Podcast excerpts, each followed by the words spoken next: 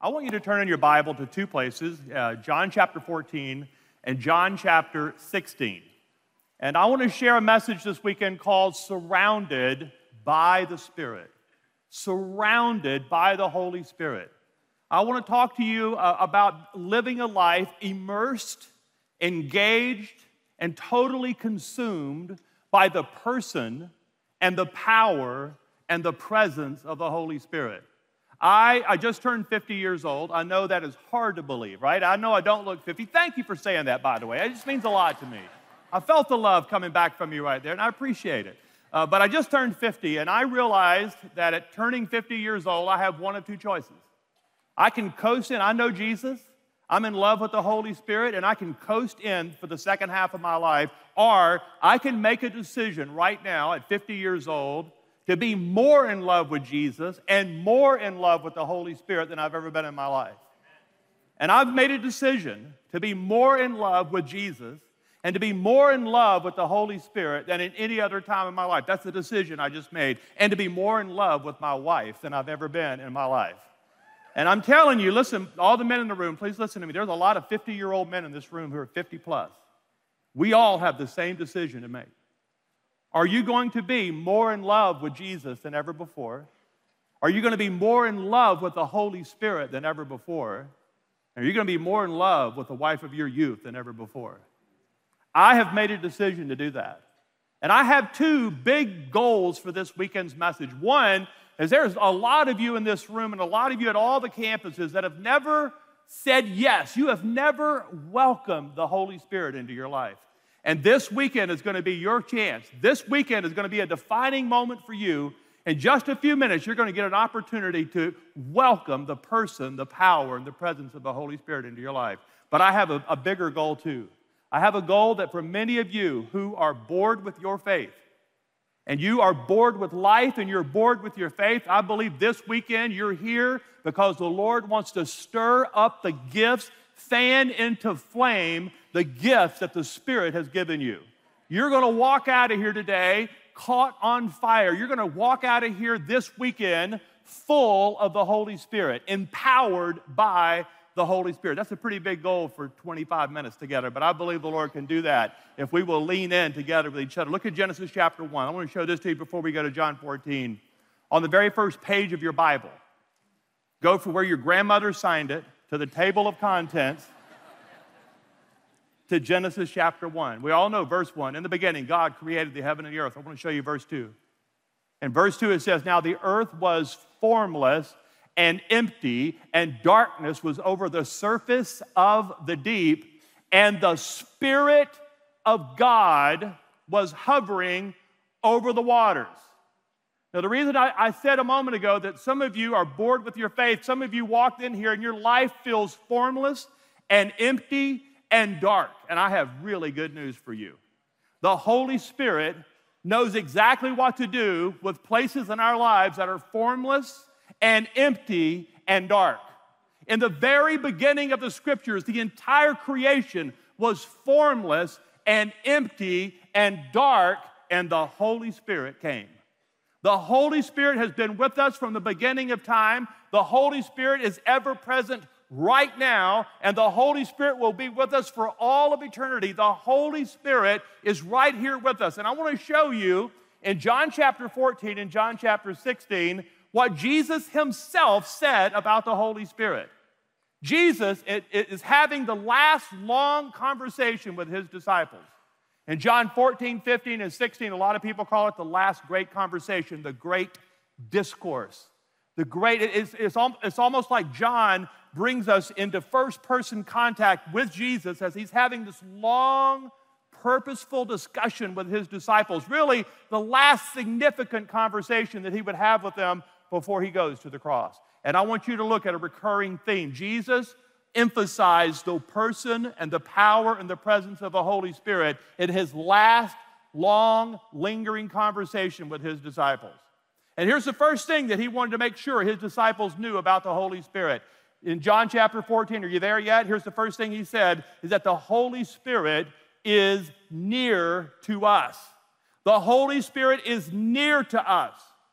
And I want to show you this in John 14. in verse 50, in verse 16, it says, I will ask the Father. And before we, get to, before we dive into this too far, I want you to notice Father, Son, Holy Spirit in these passages of Scripture. And, and, Pastor Josh, just a moment ago, said, We pray this in the name of the Father, the Son, and the Holy Spirit. Jesus would emphasize Father himself, Father, Son, Holy Spirit in these passages. And I will ask the Father, and he will give you another advocate, someone else to come alongside you to help you and be with you forever. Now, would you underline that in your Bible? There's a lot of lonely people sitting in a big crowd this weekend. In fact, across America right now, psychologists, psychotherapists, counselors are saying for the first time in America, we have become the loneliest nation on the planet. We are becoming a people that are intensely isolated from one another. And you can actually come into a big room like this, surrounded by people, and be totally lonely. And I have great news for you the Holy Spirit is with you forever. And look at what Jesus says, verse 17, and the Spirit of truth. He says, The world cannot accept him because it neither sees him nor knows him, but you know him.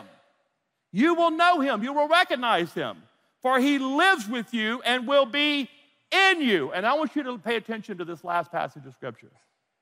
Jesus is about to use the most intensely personal word to describe the Holy Spirit. I want you to catch what Jesus is about to say.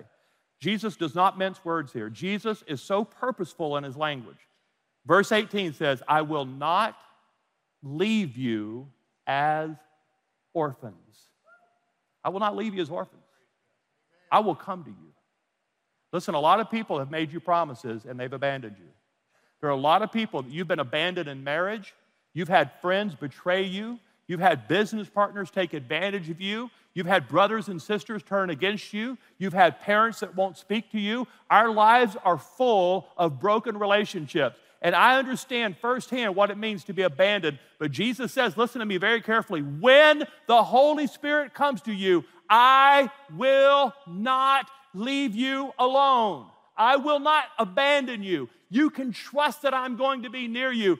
I will not leave you as orphans.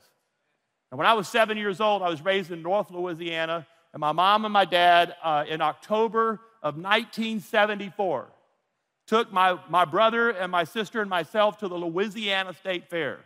And it was the first time they'd ever really had the money to take us to this. And so my dad, got, I remember it was a Saturday night, and the place was packed. And my dad got, got us out of the car. This was before we wore seatbelts, so we were all in the back of the car laying down. You remember that? Remember those days, the good old days when you drank out of water hoses and went to bed in lead lined beds and with paint everywhere full of lead? You remember that? Rode in the back seat of the truck. Remember that? Okay. That's what I'm talking about. So my dad gets us out of the 1970, in 1974 at the Louisiana State Fair, and I remember him at seven years old looking at us and says, Do not go too far from me. There's a lot of people here. It's easy. He gives me the speech, you know, don't go too far. And it's before they had the leashes that you put on small kids, which is the greatest invention. Have you, have you seen that? It's a bit disturbing, quite honestly, all right? Three year olds on leashes, but I could understand it now, right? So I'm at the Louisiana State Fair, and sure enough, we get down the midway, and there are thousands of people and lights everywhere. And I, I, have you ever had those moments when you were a kid that you cannot forget that get seared into your memory? This was one of those nights because about halfway down the midway, I had gotten away from my mom and my dad, and I looked up and realized I can't find them. And I felt such terror and such fear come over me. And I, I, mean, I can remember it like it was yesterday. I'm 50 years old. This was 43 years ago. I can, I can see it. I can smell it. I can, I can remember that night where I'm lost. And I stood there panicked Where's mom? Where's dad? And I remember the speech he had just given me 20 minutes ago don't wander away. And suddenly I realized I am lost. Now, my dad, now we were born in Louisiana, so you understand the story in just a moment. My dad, growing up, had somehow, in some kind of uh, mishap, lost a tiny part of his front tooth. Now, he had his front teeth, okay? I just want to promise that. I, I want to clarify this. My dad had his front teeth, but he had a little tiny chip that was just missing off the, just the right front. And because of that, he had the most distinctive whistle. He could whistle out of his front teeth. Can anybody do that? I just want to hear it. Somebody, I'll give you, you can do this in church. That's it. That's it right there. Thank you. That was awesome. Dad, Dad, like I can catch this, right? that was awesome. We whistled in church. I love this, all right? My dad, true story, my dad had trained bird dogs and three kids with that whistle. And I stood there for about 30 seconds, terrified, terrified. And suddenly I heard that whistle, that shrill whistle, and I stopped and I turned, and my dad was about 15 feet away. He had never taken his eyes off me. I had never been alone. And in my moment of greatest fear and greatest panic, something got put down deep into my soul as a seven year old. And I'm telling you, for the last 43 years, I have been absolutely convinced because I was raised in a home that talked about the Holy Ghost, not just the Holy Spirit. We talked about the Holy Ghost at my house. I mean, before I learned the English language, I heard speaking in tongues. I know what the Holy Spirit is. Tongues was my first language. I know the Holy Spirit. And at seven years old, the Lord seared into my imagination. He seared it into my heart. Brady, I've never taken my eyes off of you. You've never been alone. Listen, listen, Gateway, listen to me. You're not alone. You're not alone. You're not an orphan. You've not been abandoned. God's eyes have always been on you. And you may feel lost tonight. You may feel alone tonight. You may feel unattached. You may feel like nobody sees you, but I have great news for you. The Holy Spirit is near to you. He is near to you. All right, skip down, John 14. Stay in John 14. Go to verse 25. Here's the second thing Jesus said to his disciples. He says, The Holy Spirit is our teacher. The Holy Spirit is our teacher. Let me show this to you, okay? Verse 25. All this I have spoken while still with you. He said, I'm right here with you. But I'm still I'm speaking to you. All this I'm speaking right here with you. But the advocate, the second time he's used that word, the advocate, the Holy Spirit, whom the Father will send in my name, listen to this, will teach you. Now, this is the Greek word that I want you to catch. The Greek word is didasko. Now, put it up on the line. I think I have it up there for you. You can write it down. I want you to do some study on this word. For those of you that really want to study the scriptures, write this word down, didasko. I will teach you. And this word, if eh, any school teachers in the room, anybody, can we just say thank God for school teachers? Say amen. Amen. Thank the Lord for your faithful, the way you teach our kids. But any homeschool moms and dads here, come on, raise your hands too, right? All right, we love that. All right. And so here, here's what teaching is teaching is not giving new information every day. Oftentimes, teaching is simply reminding students of what you have already taught them. This is the word didasko. Didasko, right now, uh, all the Major League Baseball teams are breaking for spring training. In fact, I think the season starts this week, right? All the Ranger fans in the room say amen, right? Heaven on earth, Rangers back playing. All right. You know what they've been doing for the last 30 days? The Rangers. These are grown men who have played baseball since four years old. Grown men, professional baseball players have spent the last 30 days practicing a sport that they've played all their life.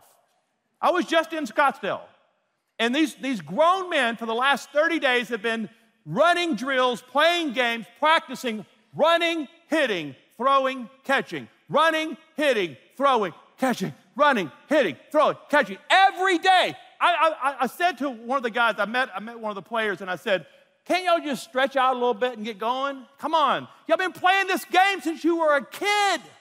And you've got to spend 30 days in spring training running and hitting, throwing and catching, running and hitting, throwing and catching. Can't you just play? Because here's, here's the deal the Holy Spirit, listen, the Holy Spirit comes to us every day. Every day, didasko.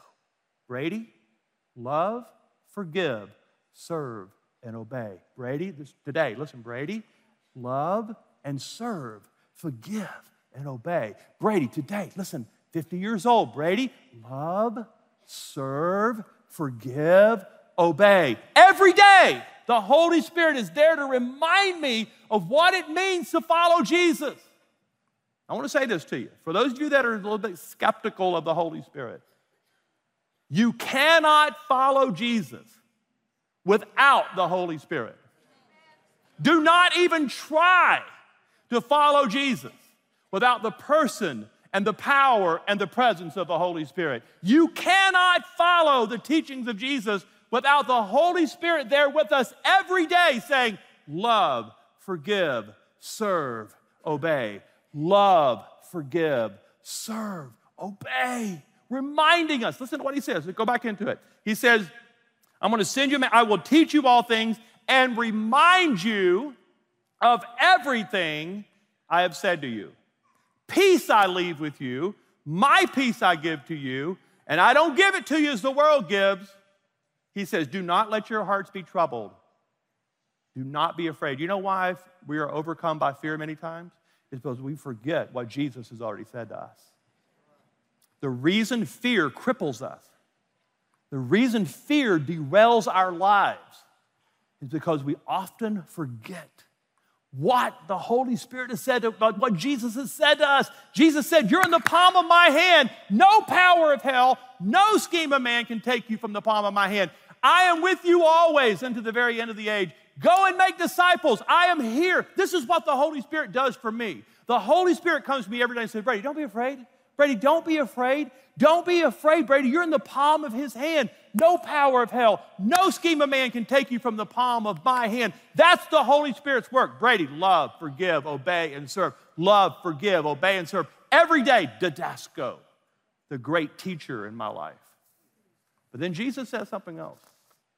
Now it's about to get interesting. Go to John 16. Let me show you what else he said about the Holy Spirit. John chapter 16, he says, The Holy Spirit is our guide. So different than teacher. It's a much different word. I'm going to show this to you, okay? John chapter 16, verse 12. I have much more to say to you, more than you can now bear. Every pastor understands this. I have a lot more to say to you, just more than you can take tonight, all right? I have much more to say to you, more than you can now bear. But listen, verse 13, but when He, the Spirit of truth, comes, He will guide you. He will not leave you alone. He will teach you and he will guide you. It's not, it's not the same word. Oftentimes people read John 16 and think it's the same word in John 14. It's not. That word was didasko. This word is hodegeo. Write the word down. Hodegeo. It'll come up on the screen there. Hodegeo. It's a Greek word. It's much different. I, he will guide you into all truth, he says. Now, here's what the word hodegeo. Hodegeo if you've ever been on a hiking trip, if you ever come to my state of Colorado, let me suggest something to you.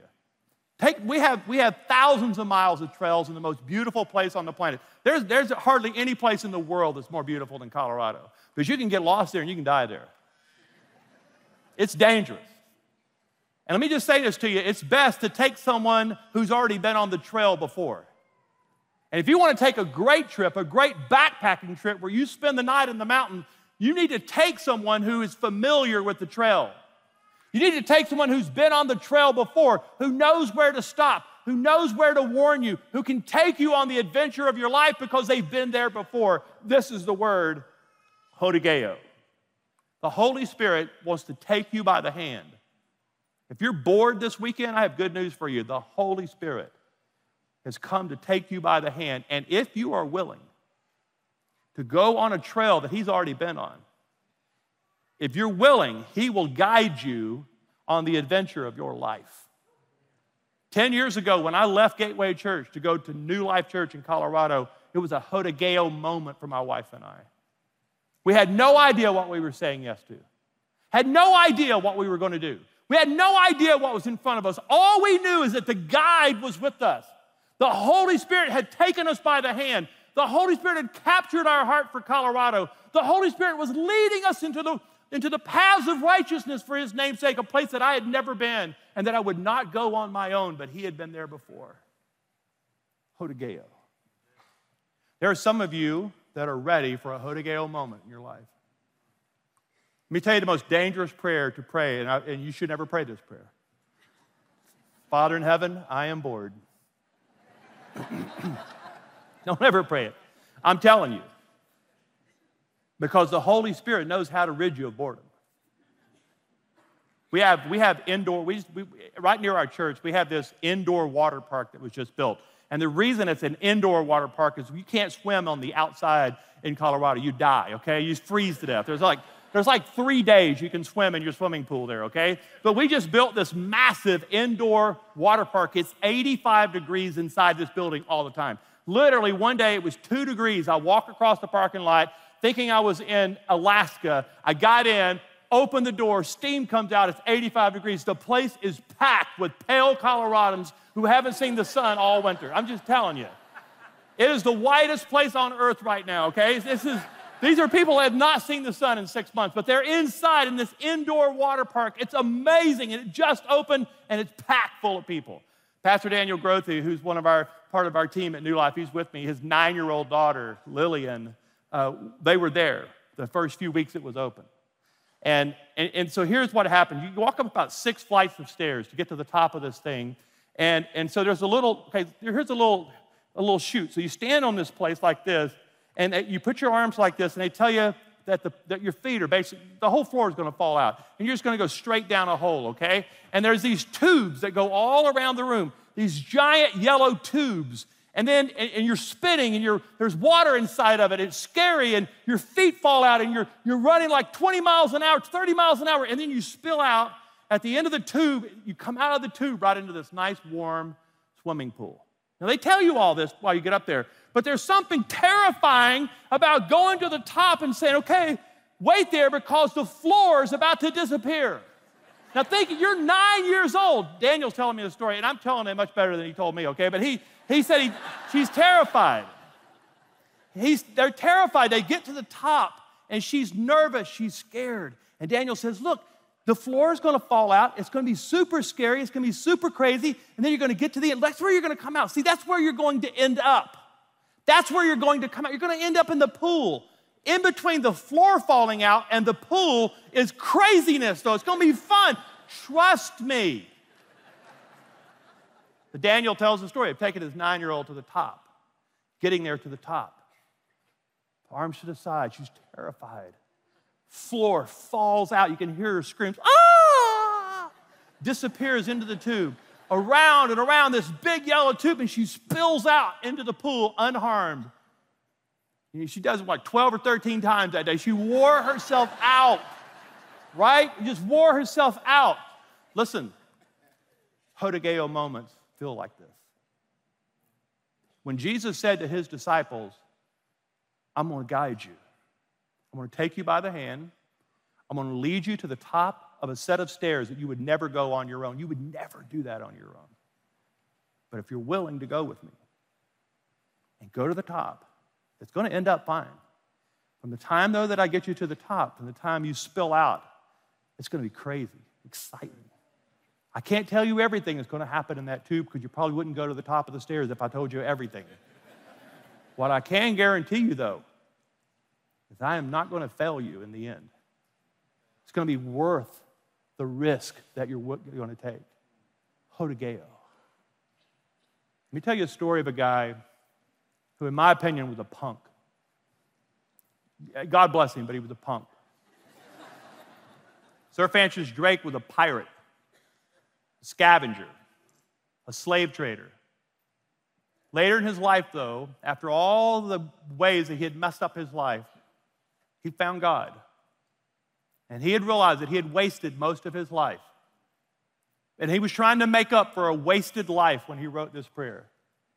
And Sir Francis Drake wrote this prayer late in his life after he realized that most of the good days of his life were gone, but he had found forgiveness and grace in the Holy Spirit late in his life, and he didn't want to waste another day living for himself. And one morning, he wrote this prayer that I want to read to you. And this prayer is on a, uh, on a poster, a plaque in my wall, in my off, on my wall in my office. Every day, I read this prayer over myself. And when I turn 50 years old this year, I read this prayer every day to remind myself that I have some good days left ahead of me. I don't want to waste a single one living in some bored, watered down faith. I want to live in Hodegeo moments. I want to be the person that the Lord can take by the hand and lead me to the top of the stairs. And, and I want to trust the Lord that when the floor falls out underneath me, that I will be willing to go wherever He leads me. I'll be willing to say whatever He asks me to say, do whatever He asks me to do, to go wherever He asks me to go. I want to be that person. And if you're here this weekend, and I don't suspect that very many of you are going to really mean this when you pray this, but there will be a handful of us in this room who will want to do this. And I'm going to give you a prayer to put some fuel in your life today. That's why I have come this weekend to fan into flame for a handful of us that are willing to be that person. I want to read you the prayer of Sir Francis Drake later in his life. He says, Disturb us, O Lord. See, I didn't come here this weekend to entertain you. The Holy Spirit has come to disturb us. And we need to be disturbed. We need our hearts stirred. We need, our, we need the, the, the Holy Spirit to stir in us. And He says, Disturb us, O Lord, to dare more boldly, to venture on wider seas where storms will show your mastery. If the floor falls out, you, I'm going to find God when the floor falls out. That's what He was saying. Where storms will show your mastery, where being we're losing sight of land, we shall find the stars. Disturb us, O Lord. Disturb us, O Lord. This weekend, I wonder how many of us are willing to let the Holy Spirit disturb us. I wonder how many of us are willing to let a Hodegeo moment happen, where God takes us by the hand and guides us into all truth who leads us to a place that we would never go on our own. I wonder how many of us this weekend are willing to say yes to the radical life of really following Jesus. I wonder how many of us will say yes to an adventure, to being bold, to being courageous. And I think I'm speaking to a few of you today. I know that there's some of you ready to say yes to something more than what you're doing now. I remember earlier this year, I said, Lord, if I, I don't want to settle, I don't want to settle for something that's not right. I don't want to settle for something. I want, I want to crash into heaven used up, completely exhausted, so excited. I want to earn my sleep every night. I want to earn my rest every night. I want to be disturbed, oh Lord. So I want you to stand with me all across every campus. Would you just stand with me? I don't know, I don't know if you do this every weekend, but I'm going to ask you to do it this weekend.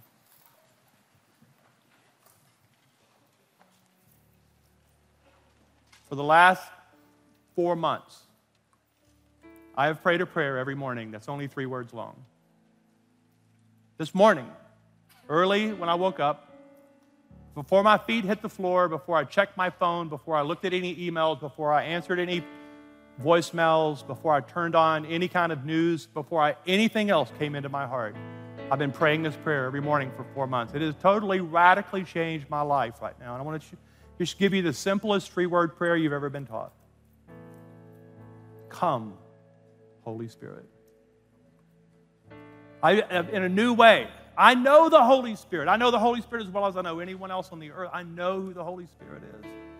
But at 50 years old, I realized if I don't welcome him, I'm going to lose sight of him. I'm not going to know him the way I want to know him. So I've been asking the Lord every morning, Come, Holy Spirit. And I just lay in bed like this and I just put my hands in front of me and I pray this three or four times before I get up and I wait and I linger. I don't get in a hurry. For a few minutes every morning, I just center myself with this prayer Come, Holy Spirit. Would you just do that with me? If you're hungry for the Holy Spirit with me this weekend, if you're one of the few who are willing to say to yes to a Hodegeo moment, Lord, you're, you're near to me. Holy Spirit, you're my teacher.